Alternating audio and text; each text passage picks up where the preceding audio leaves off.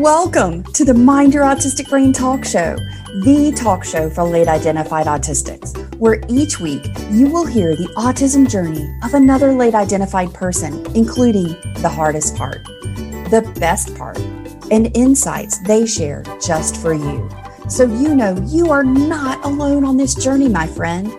Find your person and community here each week and don't miss these special editions of Creator Spotlight and Hot Topic with your hostess with the mostest, Social Audie. That's me, Carol Jean. Let's get started. Today is a special edition. Today is Coffee with Carol Jean. I try and do this on my um, Facebook group, in my Facebook group and YouTube channel, about once a month, if not twice this month I'm sharing it a little differently because A, I'm on vacation. So I'm in a hotel right now. And recording has uh, been a little interesting as there's been a lot of racket and noise uh, around me for the last few minutes. So I am uh, enjoying my cup of hotel coffee here um, as I join you today to talk about breaking the stigma. Hashtag break the stigma. Welcome to May. We are in the month of mental health awareness as most of us as late identified autistics are pretty darn aware of, right? We don't need to be aware of it. There's some things that I want to talk about today about mental health and how it affects us as late identified autistics. This is not going to be a long episode. It's going to be pretty short, and it's just some food for thought. Some food for thought because April, as we all know, was a pretty tough month this year uh, for many of us in the autistic community because it's awareness versus acceptance. It's hurt people, disenfranchised, traumatized people, us, people, meaning us, who are trying to make a difference. And we're in a community of people who are, we are hurt, we are traumatized, we we have been so we're, we still carry a lot of wounds with us that we're healing. So that doesn't always mean that we exercise the best communication skills just on a good day, right? I know I have those challenges. But when we're under pressure, when we're under stress, when we're under emotional duress, how we respond to ourselves and to others isn't always at its best. I saw a lot of really hurtful things, one autistic to another this past month, that broke my heart. And I also saw some pretty amazing things. I saw a lot of love. I saw a lot of openness to start conversations and to just listen to someone else's perspective. Because, you know, we talk about, Kenny and I had a conversation that I shared with you last week where we talked about our perspective. And there isn't you know, one way to see something. We all see something from our own unique perspective, and that comes from our history, our experiences, you know, where we grew up, uh, what has happened to us in our life. And, and we bring all of those things with us. You know, things we learn in school, all of those things become part of us. So, as we're talking about Mental Health Month right now, I want to just discuss what mental health means to us as late identified autistics. And I want to make some distinctions here for thought. You know, I'm not forcing or imposing my opinions or beliefs on anybody. I just want to start some discussions and maybe just put some things out there for everyone to think about and maybe consider them for something for yourself in your life. As late identified autistics, we've gone decades without knowing we were autistic. And when we finally either get that formal identification or self identification, and we know this is us, this is who we are, you know, I'm an autistic person. This answers all the questions that I've had as to why life was so freaking hard and freeping. That is a new word, right? that was a conjunction that just happened. Um, but life is just, you know, life has been hard. It hasn't been easy. You know, communication has been difficult on so many different levels from just alexithymia, being able to communicate how you're feeling, being able to verbalize and articulate what's in your head, selective mutism, you know, things that happen in our world that we didn't have a word for, we didn't understand. We just knew it was really tough. And as a result of those decades of living without knowing we were autistic, and that's just simply knowing that our brains are wired differently, that that our brains work in a different way, not less, not better, just different. And as a result of that, many times some of the mental health things that happen in our lives over the decades are depression and anxiety. And I'm specifically just going to sort of talk about depression and anxiety today because those are the two biggest, two largest identified occurring, co occurring conditions in the world of autistics. We go our whole lives and we finally get an answer, and we've got this label that explains so much about what we've experienced in life. And then we go into the community and we meet other people and we have all these amazing, you know, oh, me too, I've experienced that. Oh, you too. And they're super relatable. And it's so nice to know that we're no longer alone. Because quite often, that's exactly how we felt for decades exceptionally alone, very isolated. And being alone and being isolated because you don't find people to communicate with or to relate to because everyone seems so different or they seem to get it and they seem to bond and sort of pair off and click off in these groups. And we don't ever quite seem to fit into those always you know, every now and then we'll find another person that is probably neurodistinct like us. And we're like, oh man, I get this person. They get me. You know, they're a really good friend. But en masse, you know, that one person sometimes is the one person that has been a lifesaver for us. And it's that isolation and that feeling different and that that otherness that we experience when we can't find people that that we can relate to and that who relate to us in return those are the biggest contributing factors to depression and you know as many of you know who have been in the autistic community for a while or you've begun to do your research and have found that this is you this is really relating and speaking to you the word awesome comes from the root word of being alone and i think that you know, it comes from the Greek. I think that that is true to a certain extent because we haven't found the people to relate to us or how to communicate how we see the world so that others can then respond to us. So we spend decades alone and isolated, not really having that deep connection of community and connection with another human or other humans in plural form. And that contributes greatly to our mental health. And I think as late of identified autistics, we have had probably more mental health challenges, more mental health occurrences in our life because we didn't know that we were wired differently. And, you know, you form your identity based on the external responses of the world to you. And depression is a result of so many things, and anxiety is huge.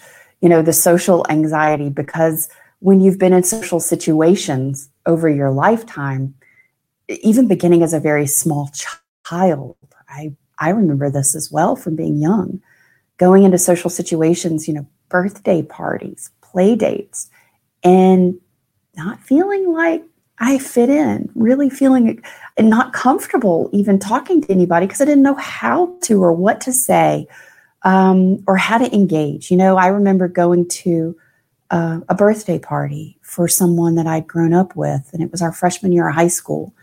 And this was a whole new group of girls.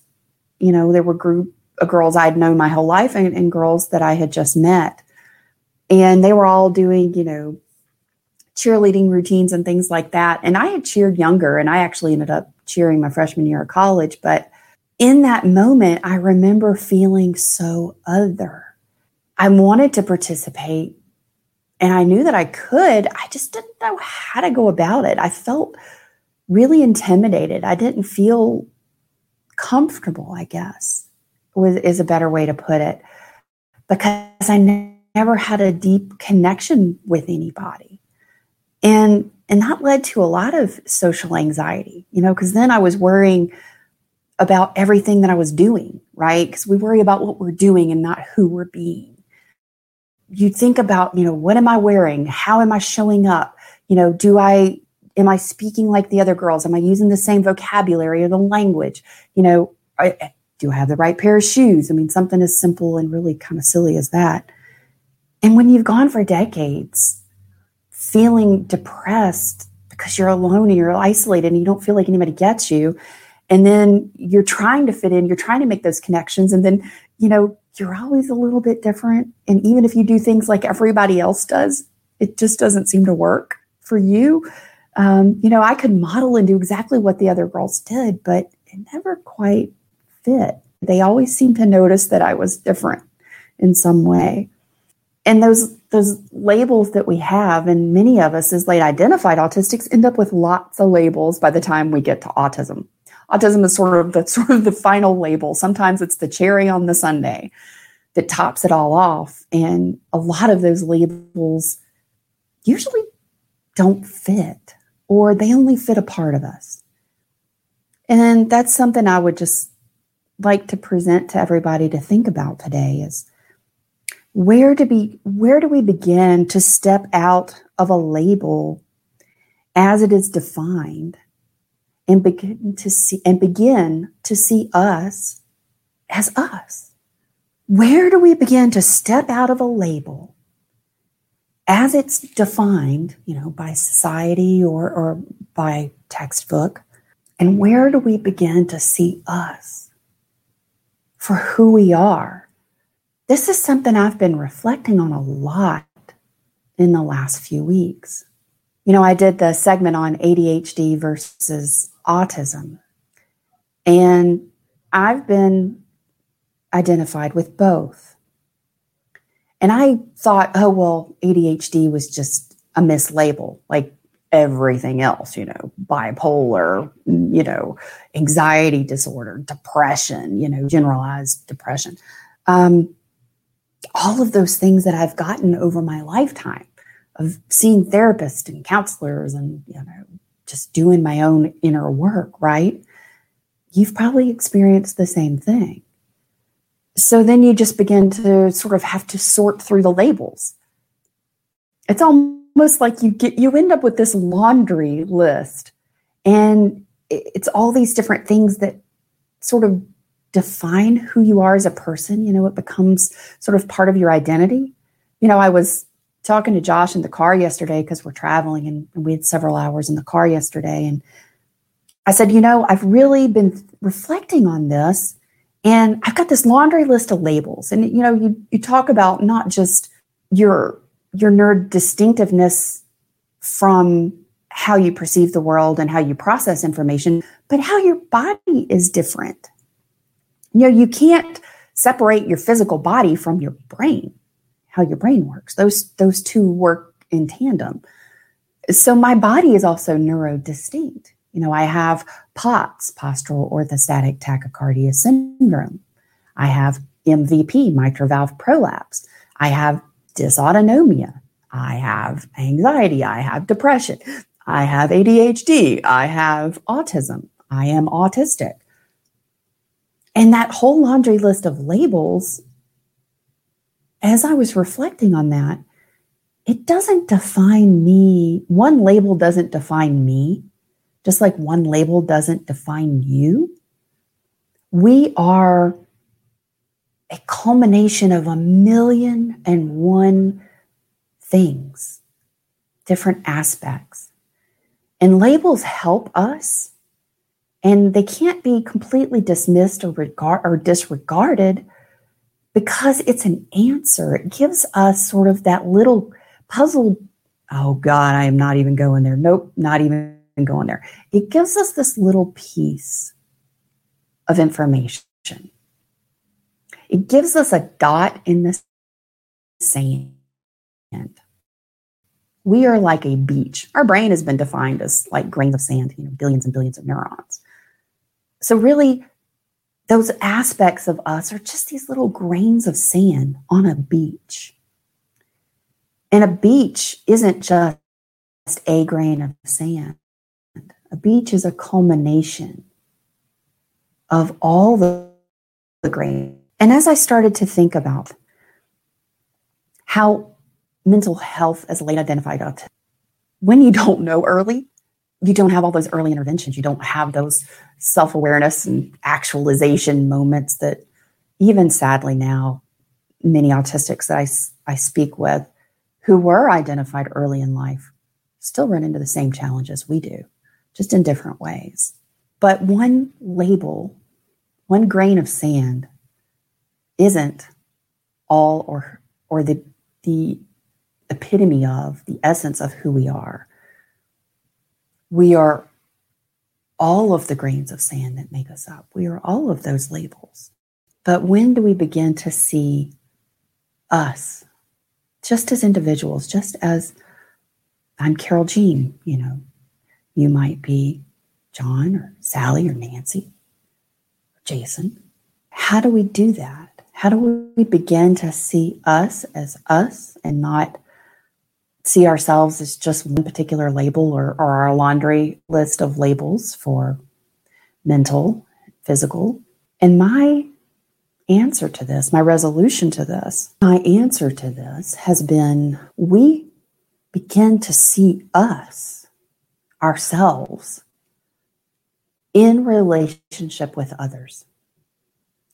And one of the greatest things that we have as humans is our connection to the human next to us in relationship.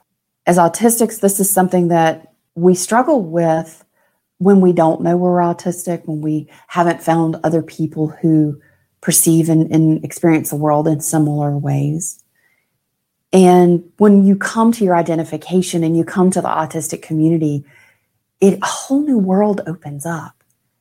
And there is a huge shift in our mental health because we are no longer alone and isolated like we have been. You know, for many of us that that's the case. And, and it's in that relationship with other autistics, but also everyone in the world, everyone we encounter.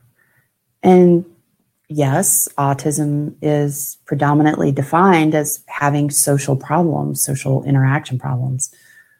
And I even hate using the word problems because I don't know, that's just me.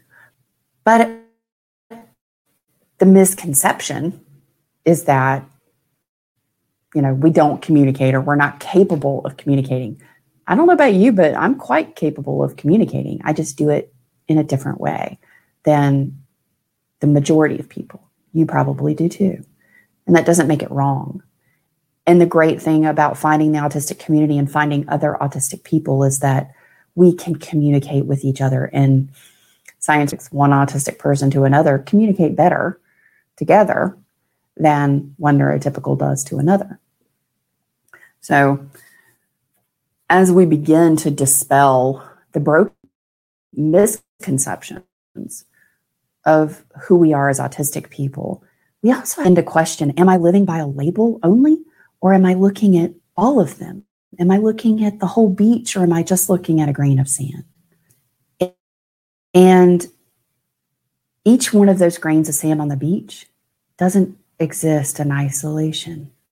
It exists in relationship to the grain of sand next to it. And humanity is like that. As late identified autistics, I have found that my greatest healing has happened in relationship to others and finding my community, finding those that I can relate to. Maybe you have well as well. And I would like to address mental health month in a different way. As late identified autistics, I do agree that yes, from a mental health perspective, we need to break the stigma of, of seeking help and being able to go and talk to someone. And as this, as I see this as it applies to late identified autistics, is we've gone for so long feeling less than, feeling broken, feeling like we didn't fit in, like there wasn't a place for us. And through the response of the world to us, we became very closed off. We did isolate. And a lot of that was for safety, for protection, because we didn't feel safe. Because when we had reached out, something had happened where we'd been rejected in some way. And I want you to know that there is absolutely nothing worse than sitting alone and not knowing that there's somebody else out there that gets you. And today I want you to know that there's a whole community of people in the Mind Your Autistic Brain community, in the autistic community at large, who get you. We relate we understand and we're here for you. And I know it takes tremendous courage. And on the flip side, you cannot be courageous. Brene Brown has even discovered this in her research, decades of research, that you cannot be courageous without being vulnerable. And vulnerability is, is sort of, as a late identified autistic, some of the hardest steps to f- start to take. But when you are holding it all in because you don't think or feel safe, that you can't talk to someone else, I want you to know that the Mind Your Autistic Brain community is the safe place. I founded this group, this community, based in kindness, gentleness, patience, and understanding for a reason. Because I saw, even in the autistic community at large, just not the world, but even in the autistic community, there was a lot of, of not being compassionate to one another. And I I people weren't compassionate to me. They weren't compassionate to my friends. They weren't compassionate to complete strangers who I didn't know, who I saw getting treated horrifically because they may have used a word that that was the only word they knew. And they were out there seeking connection, to find their people after decades of not knowing and not having anybody to talk to. So, for our mental health this month, I want you to know that in the Mind Your Autistic Brain community, it's where you can come, it's safe. It's where you can come and find others to be in relationship with, because that's where the healing begins. That is where you can begin to see you and not just the laundry list of labels you've accumulated over the years. You are beautiful and you are perfectly made, just as you are. We are all healing. We are all searching to find ourselves. And in community and in relationship to one another, in Ubuntu, we will rise, we will heal, and we will come together in love and kindness and generosity of spirit to one another, that you are not alone, that I am here, and so are thousands of others. And you never have to sit in isolation and afraid, scared, or feeling anything about yourself other than you are exactly who you're supposed to be. In a post last week, I shared how the bumblebee and the butterfly are similar. If you haven't had a chance to read it, go take a look on my Instagram page at Social Audie and learn why the butterfly and the bumblebee are similar and how they are very much like us as autistics. Thank you for joining me today. Thank you for being here. Let's break the stigma of mental health care, but let's do it together.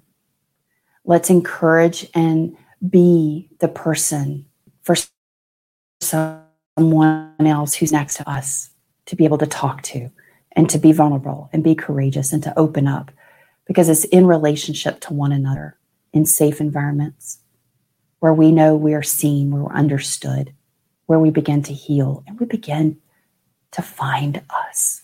We begin to unveil. If you are ready to start your unveiling journey, not just unmasking, because there's more to it than that. Join me in the unveiling method. You can access this on the profile link at Social Audie on Instagram or on my website at socialaudie.com. I have three installments Burnout to Balance, which is the free introductory course. It is five days of mini email course with a workbook to help you go from autistic burnout to balance, to finding that balance in your life.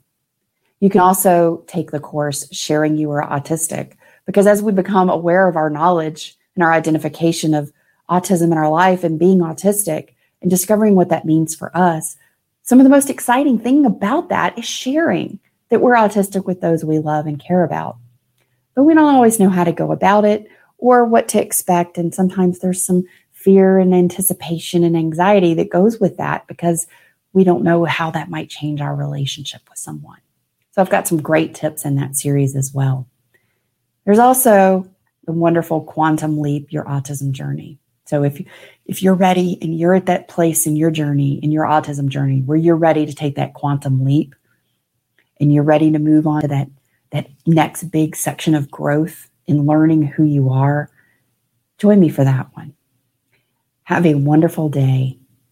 Have a wonderful month of May and join me throughout the month as I begin to share other things that we can help do to strengthen ourselves, to strengthen our community, and to strengthen one another.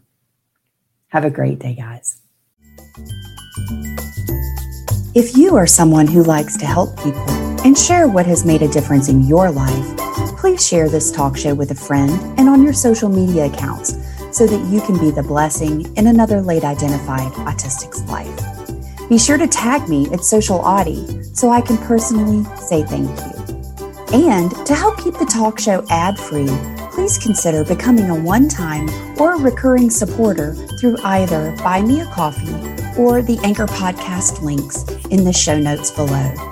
I truly appreciate your support Thank you for being a listener, and thank you for adding your voice to our story.